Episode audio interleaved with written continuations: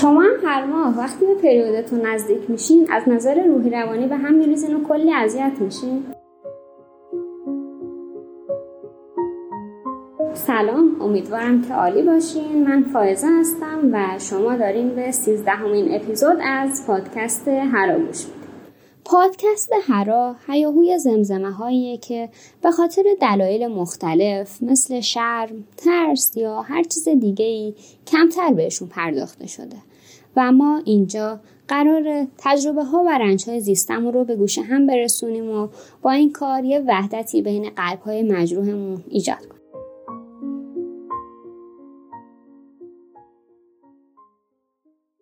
قسمت های قبل درباره PMS یا همون سندروم پیش از قاعدگی صحبت کردیم و یه سری از علائماش رو خیلی کوتاه اشاره کردیم. و خب از اونجایی که شما از PMS چون یه مفهوم خیلی جدیدی بود و مثل اینکه خیلی از شما نمیدونستینش استقبال کردین و من خودم هم خیلی برام جالب بود که بخوام بیشتر دربارش بدونم شروع کردم که در این باره تحقیق کنم و تا اینکه تو این مسیر به یه مقاله رسیدم که داشت درباره درمان روان شناختی PMS و تاثیراتش روی نوجوانان به صورت تخصصی در این حوزه صحبت می‌کرد. که نویسندش هم خانم دکتر سوگند قاسم زاده بودن.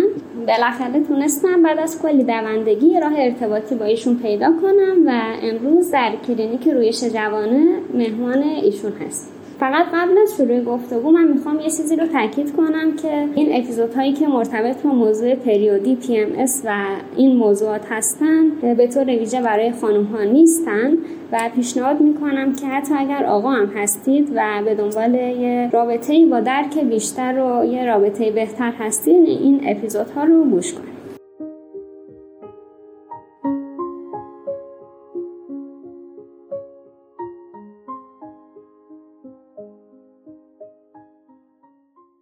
مهمان سیزدهمین اپیزود از پادکست هرا خانم دکتر سوگند قاسمزاده عضو هیئت علمی دانشگاه تهران هستند خانم دکتر سلام. خیلی ممنون از شما که دعوت ما رو پذیرفتین. امروز می‌خوایم درباره مسائل روانشناختی PMS یا همون سندروم پیش از قاعدگی صحبت کنیم و در این باره از شما کمک بگیریم. اگر دوست داریم می‌تونیم که یه صحبتی با شنوندگان ما داشته باشیم تا بریم که با هم این گفتگو رو شروع کنیم. سلام. خدمت شما فایز خانم عزیز و همه شنونده های خوب پادکست هرا خوشحالم که امروز مهمان شما هستم.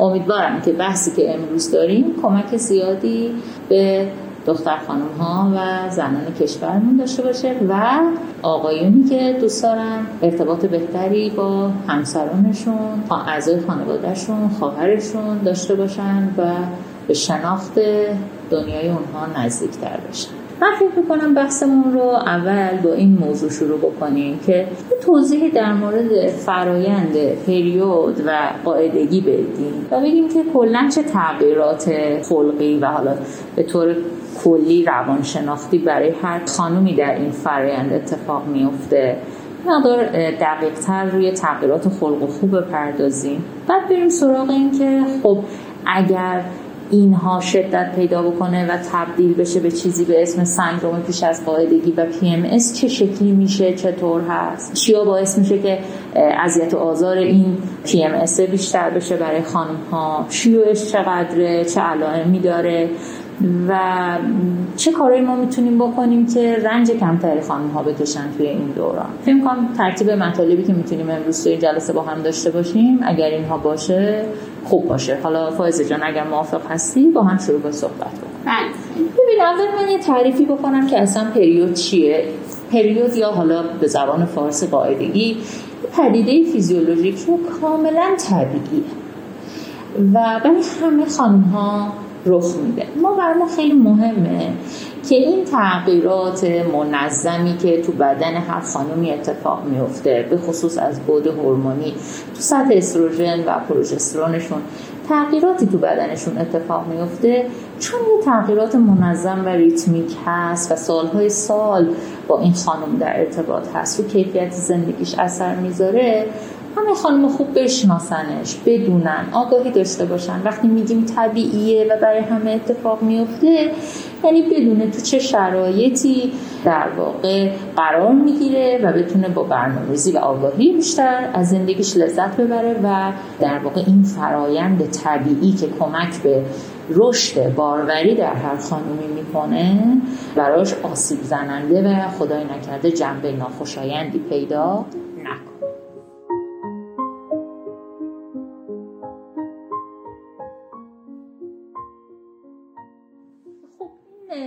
گفتیم یک فرایند منظمه بنابراین ما صحبت از یک چرخه پریود داریم. یعنی این تغییرات توی یه سیکلی توی یه دوره مشخصی بارها و بارها تکرار میشه تا اون خانم برای بارداری آماده بشه. این سیکل طبیعی یا این چرخه طبیعی معمولا بین 21 تا 35 روز طول می‌کشه. که دو تا شش روزش همراه با خونریزی هست و بعد وارد دوره تخمک گذاری و بقیه این سیکل میشه. چون حجم زیادی از خون رو توی اون دو تا شش روز بدن خانم از دست میده ما هم یه سری اتفاقات فیزیولوژیک داریم یه سری اتفاقات جسمی داریم و هم یه سری اتفاقات روانشناختی داریم. بنابراین بهتر هر دو بود رو در نظر بگیریم و به خانم ها در موردش آموزش بدیم. خب علائم در واقع آشکار پریود توی تغییرات روانشناختی یا اون تغییرات خلقی هست که یه جور احساس ناامیدی استراب یه چیز شبیه تنش و استرس. یه مقداری حتی می‌تونیم بگیم از کوره در رفتن های مکرر عصبانی شدن. یه سری علامت های رفتاری مثل کاهش علاقه به فعالیت هایی که قبلا براش لذت بخش بوده الان دیگه خیلی نیست. یه ذره ممکنه مشکل تو تمرکز پیدا کنن زودتر خسته بشن انرژیشون کم بشه. حتی ممکنه که یه سری عادتهای غذاییشون فرق بکنه الگوی خوابشون تغییر بکنه. اینا علائم روانشناختی هست که به طور کلی خانم ها توی این چرخه تجربه می‌کنن. حالا برای بعضی یه مقدار علائم جسمی هم بهش اضافه میشه. یعنی ممکنه درد توی ناحیه شکم توی ناحیه سینه ها سردرد درد عضلات اذیتشون می‌کنه یعنی گرفتگی عضله رو بیشتر از قبل تجربه بکنه. مهم اینه که بدونن تو هر مرحله از این چرخه تغییرات هورمونی و فیزیولوژیکی متفاوتی تو بدنشون رخ میده و با توجه به اینکه آگاهی بهش پیدا می‌کنن براش برنامه ریزی بکنن. حالا اینا چیه؟ ما برامون مهمه که خانم ها تغییرات خلق و خو رو در این چرخه قاعدگی بشناسن بدونن تو روزهای مختلف از لحاظ خلقی چه تجربه ای دارن که کیفیت زندگیشون بهتر بشه. حالا من می‌خوام به یه زبان ساده توضیحش بدم. این در واقع دوره رو به چهار بخش تقسیم می‌کنیم. هفته اول همون هفته معروف پریودی هست که چون خونریزی داره و تابلوی بالینیش مشخص داره اکثر خانم ها میشناسنش هفته اول ما بهش میگیم فاز فولیکولی که چون خونریزی هست کاهش انرژی داره یه مقدار از نظر حرکات اون چابوکی قبل رو نداره یه ذره کنتر میشه فرد. ممکنه که احساس خوابالودگی بیشتری رو تجربه کنه. معمولا بی‌حوصله تر خواهد بود و چون حس و حالش مثل روزهای دیگه نیست معمولا دوست نداره فعالیت یا تجربه جدیدی داشته باشه. خیلی بیشتر درون گراتر میشه و همونقدر هم احتمال اینو داره که زودتر از کوره در بره زودتر عصبانی بشه. اصطلاحا ما میگیم irritability یا خلق تحریک پذیر براش رخ میده. هفته دوم فاز فولیکولی هست ادامه اون فاز فولیکولی و یه جورایی ما میگیم داره آماده میشه بدن برای تخمک گذاری. حالا دیگه اون خونریزی ها تموم شده انرژی بدن بیشتر شده بهتر می‌تونه فعالیت های اجتماعی رو انجام بده. یعنی اگه تو هفته قبل حوصله نداشت با دوستاش بره بیرون حوصله نداشت که با همکارش صحبت بکنه زود رنج شده بود. اگه نوجوان تو مدرسه با هم کلاسش قهر کرده بود الان میره پیش قدم میشه برای آشتی. الان می‌خواد سعی کنه که در واقع فعالیت هایی که مرتبط با اجتماعی شدنش هست بیشتر انجام بشه. برونگراتر میشه. هرچی تو اون هفته قبل احساس تنهایی می‌کرد انزوا طلب بود و گوشهگیرتر شده بود. اتفاقا دیدن توی این زمان خلاقیت خانم ها بیشتر هم میشه. یه مقدار احساساتشون ثبات بیشتری پیدا می‌کنه. کمتر میرنجم یعنی اگر سابقه زود رنجی داره تو اون هفته قبلش اوجشه تو این هفته یه مقدار اون زود رنجیه کمتر میشه. هفته سوم بهش میگه فاز لوتئال. هفته یه که در واقع تخمک گذاری انجام شده و همینجور بعد از تخمک گذاریه و باز انرژی زیاده. چون تخمک گذاری داره اتفاق میفته ما افزایش میل جنسی رو هم داریم. یه مقدار اعتماد به نفس بیشتر از قبله. و فرد احساس آرامش بیشتری نسبت به هفته های قبل تجربه می‌کنه. اینجا بیشتر دوست داره ورزش کنه. اینجا بیشتر دوست داره با دوستاش قرار بذاره بره بیرون. هفته چهارم فاز لوتئاله دیگه کم کم داره وارد مرحله بعدی میشه دوباره نزدیک میشه به پریود بعدی. بنابراین باز ما همون کاهش انرژی رو داریم. کم کم دوباره از برونگرایی به سمت درونگرایی میریم. یه ذره نیاز به تنهایی بیشتر میشه. یه جاهایی نیاز به خواب بیشتر میشه. کم کم نوسان خلق شروع میشه. یعنی خیلی وقت مراجعین ما میگن که یهو می‌بینم که حالم مثل همیشه نیست. نمی‌تونم حرف بزنم. دلم نمی‌خواد حرف بزنم. ترجیح میدم آهنگ غمگین گوش بدم. ترجیح میدم که تنها باشم. یا مثلا یه مسئله ای که قبلا خیلی برای من ایجاد استراب نمی‌کرد الان یهو یه استراب خیلی زیادی رو برای من ایجاد می‌کنه. یه سوالی این که دو میشن که مثلا یه خوشحالم یه ناراحتم دقیقا مثلا این دوره است ببین اولا دو قطبی یه اصطلاح بزرگه و یک فرایند یک اختلال روانشناختیه ما نمی‌تونیم بگیم که به خاطر دوره پریود یهو مثلا طرف یک اختلال روانشناختی میگه نه اون اصلا پایه ژنتیک داره و مسائل دیگه ای هست. اما اگه منظور نوسان خلق بله. نوسان خلق یه چیزی که همه ما تجربهش می‌کنیم. خانم و آقا فرقی نداره. یعنی یه زمانهایی هستش که خلق من پایینه و یه زمانهایی هست خلق من بالاست و این نوسانش رو حس می‌کنم. مثلا ای صبح حالم خوب بوده الان خیلی دماغم حالم بده. تقریبا هممون تو زندگی اینو تجربه می‌کنیم. تو دوره در واقع پریود تو چرخه قاعدگی خانوم ها نزدیک پریودشون که میشه این نوسان خلق بیشتر از روزهای غیر پریودی تجربه می‌کنن. یعنی احتمال بیشتری داره که یهو تغییر حالت داشته باشه یهو تو خودش فرو بره یهو احساس بکنه که نیاز داره تنها باشه گوشه گیر بشه نخواد توی فعالیت اجتماعی شرکت بکنه. که حالا بعضیا تو در واقع زبان معمولشون میگن احساس می‌کنم دو قطبی شدم. حالا مثلا اینجوری شده. ولی با اون دو قطبی که ما به عنوان یک اختلال روانشناختی ازش یاد می‌کنیم. قطعا متفاوت هست و خیلی خیلی خفیفتر و از لحاظ بالینی گذراتر هستش. خب ما همه این توضیحات رو در مورد چرخه قاعدگی دادیم تا برسیم به همون داستان اصلیمون که قرار بود به PMS یا سندروم پیش از قاعدگی بپردازیم.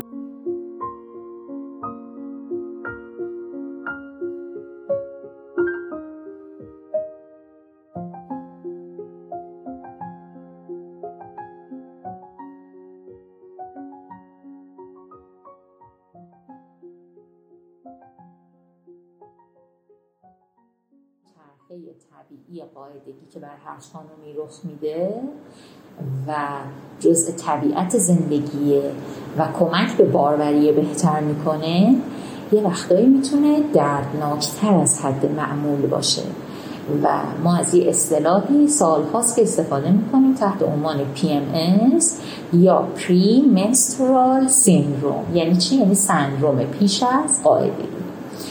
داستانش چیه؟ داستانش اینه که یه اختلال خیلی شایع بین خانم هاست که طی اون علائم زیادی رو قبل از پریود و روزهای اولی که این در واقع خونریزی داره اتفاق میفته تجربه می‌کنه انقدر این علائم زیاده که روی کیفیت زندگیشون روی بهرهوریشون رو کارشون رو خوابشون حتی تو روابط خانوادگیشون اثر جدی می‌ذاره. وقتی میگم اثر جدی یعنی از نظر روانشناختی اثر معنادار بالینیه.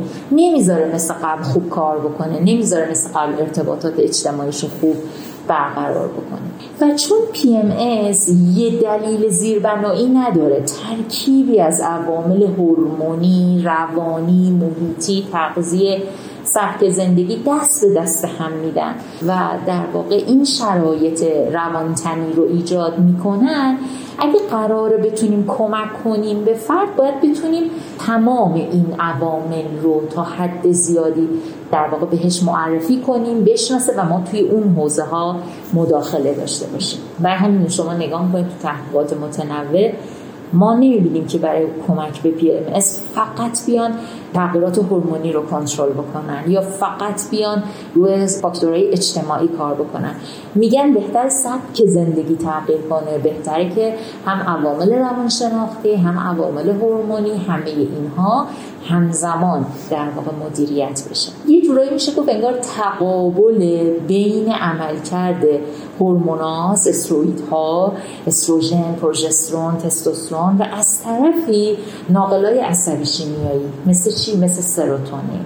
سروتونین همون نوروترانسمیتر یا ناقل عصبی شیمیایی هستش که ضد افسردگیه و کمک می‌کنه که ما افسرده نشیم. تقابل اینها از توش پی ام در میاد. به خاطر همینه که ما نگاه می‌کنیم می‌بینیم الان اگه درمان دارویی می‌خوان برن یه سری از های ضد افسردگی رو براش انجام میدن که بتونن شدت علائم رو کم بکنن. این به طور کلی تعریفی بود که ما از پی ام داریم.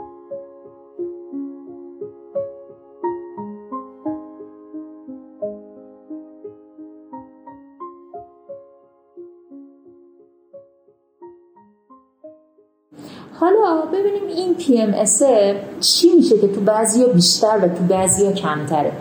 اولین نکته که می‌خوام در مورد آمارش بگم اینه که 90 درصد خانم ها PMS رو تجربه می‌کنن. برای بعضی طولانی تر برای بعضی کوتاهتر. و جالب بدونیم تو کشور خودمون آخرین آمارمون اینه که 70 درصد خانم ها مبتلا به PMS هستن. PMS یعنی ما یه سری علائم رو 5 تا 11 روز قبل از شروع پریودمون تجربه کنیم و کم کم با شروع پریودمون اونا اون علائم خاموش بشه و کم بشه. حالا این تغییر سطح هورمونی اون تغییر نوروترانسمیترها یا مثلا ناقل عصبی شیمیایی هر چقدر بیشتر باشه شدت پی ام بیشتر خواهد بود.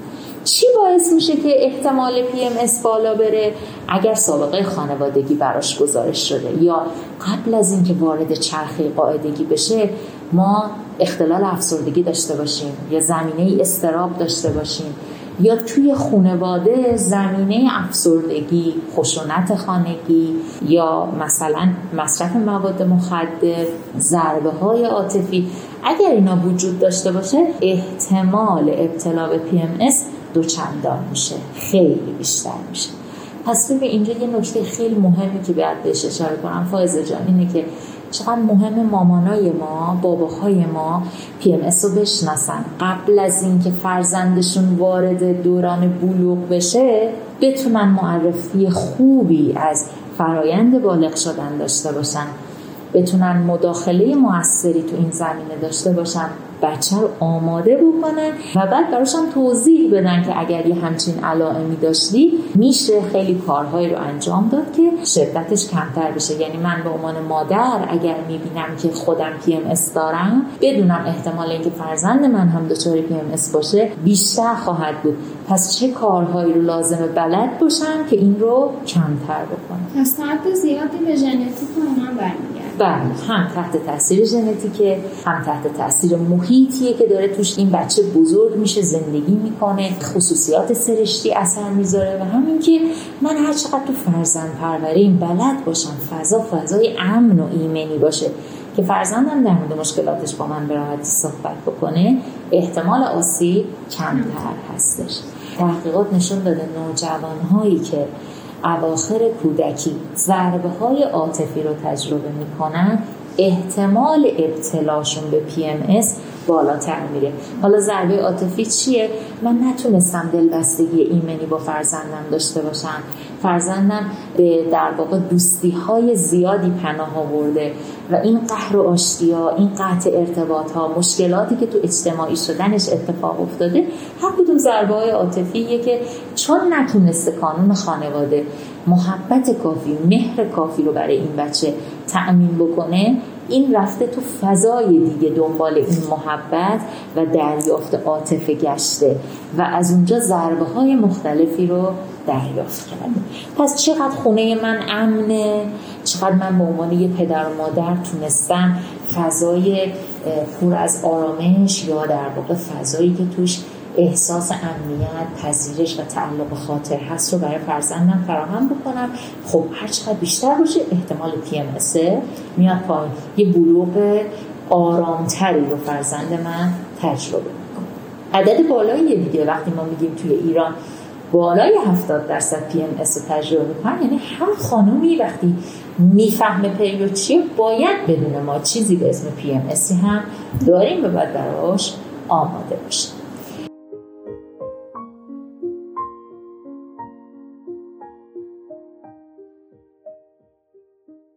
ممنون که ما همراه بودین. یه چیزی رو که جا داره توی پرانتز بگم اینه که این اپیزود در تاریخ 22 مرداد 1401 در کلینیک رویش جوانه ضبط شده و از اونجایی که این موضوع موضوع تقریبا جدید و متفاوت بود و ما داشتیم PMS رو از منظر روانشناختی بررسی می کردیم تصمیم گرفتیم که این اپیزود رو در دو بخش منتشر کنیم و در اپیزودهای بعدی به علائم درمان و سایر جنبه های روانشناختی PMS می‌پردازیم خانم دکتر خیلی ممنون از شما که دعوت من رو پذیرفتین و ممنون از وقت و انرژی که گذاشتین و اینقدر دقیق این موضوع رو توضیح دادین. ممنون. خوشحال شدم که امروز در خدمت شما خیلی ممنون از شما که پادکست هرا رو برای شنیدن انتخاب کردین. امیدوارم که از این اپیزود بهره کافی رو برده باشید تا اپیزود بعد خدا نگهدار.